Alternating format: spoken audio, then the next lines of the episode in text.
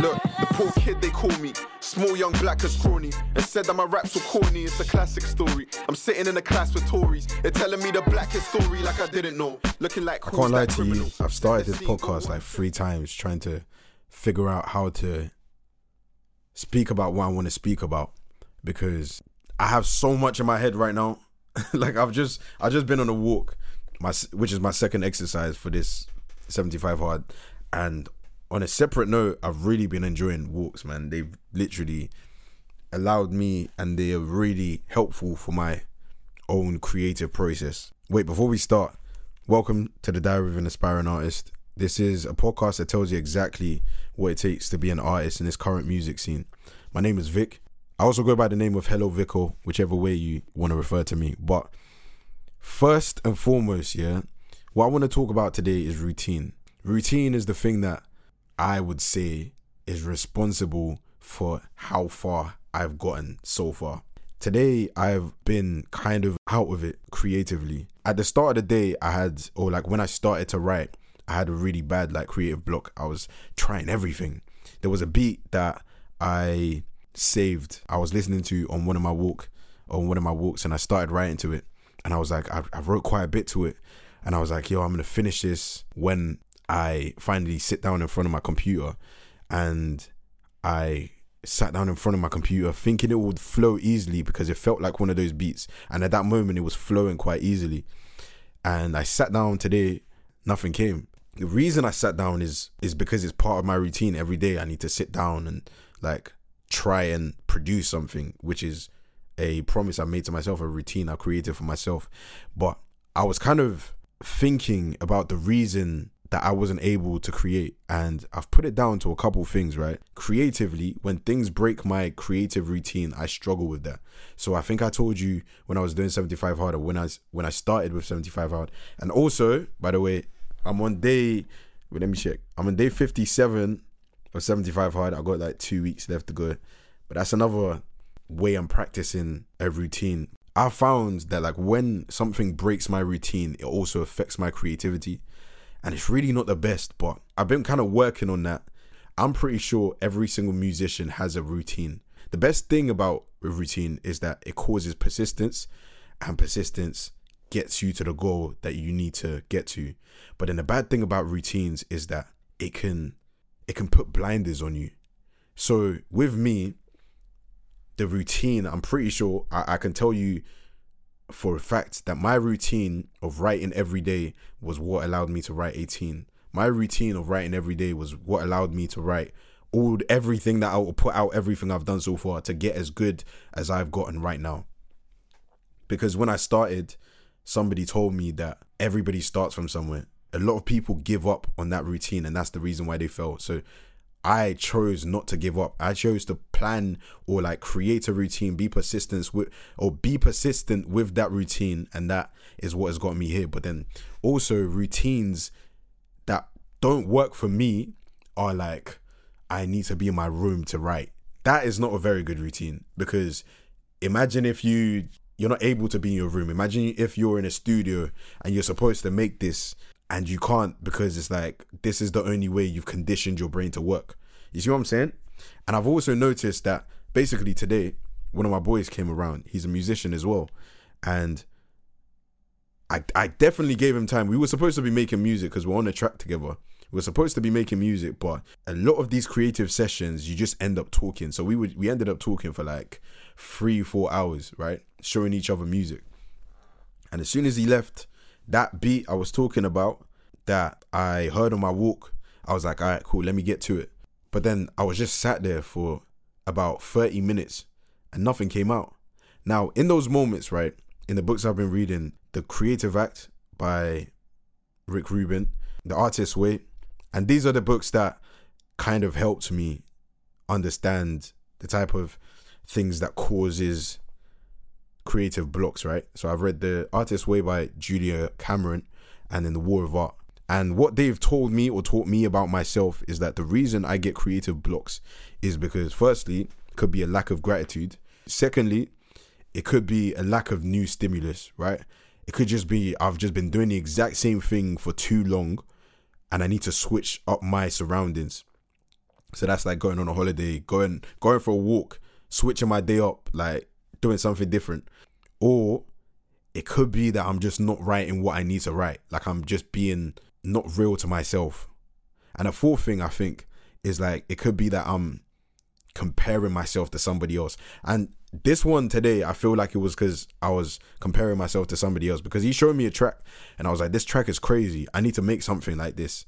So when I was making my own thing today, I was like, I need to go harder and I need to go harder. And when I wasn't going harder or, the, or like going as hard as I thought I need to go, and if you listen back to what I just said, it's like I thought I need to go. It's not I'm not making it because it needs to be made in the way it needs to be made. I'm making it because I think I need to make it this way. You see what I'm saying? And that's where the block came in. So at the end of the day, whilst in the same routine, and I'll talk about that more, but this is kind of like a different path. we're going down a different path. But whilst I was in that, I was like, yo, you know what, yeah, bun that. Let me put that to the side because obviously at this moment, that's not what I need to write. Found a different beat and then just said exactly what I need to say. And that's kind of been it for me. Um, that's been the new way that I've switched up my routine because in the past, I would have stayed on that same beat, forced that same beat, and then ended up doing something subpar and then wasted that beat. See what I'm saying?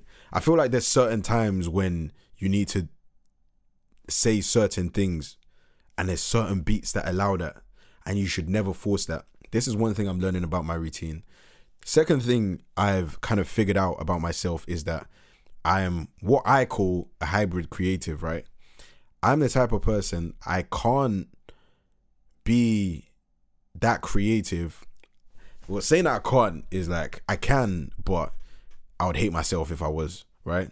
I can't be that type of person that like wakes up and starts the day at one o'clock, don't really have anything planned for the day, but then just to do creative stuff. It's just it's just not me. Like I did I did economics and finance at uni, right? My brain is very structured. You know what I'm saying? But then I hate structure. If I was to do a nine to five, it, that's probably the most depressing thing that I can see myself doing. Having that much structure, having people saying like, "Yo, you need to do this at this hour." Nah, bro. I like being able to create whatever I want, but then I also like to have waking up at this time in the day to be able to go to the gym and to be able to have things that I'm that are structured, but I can change the structure whenever I like.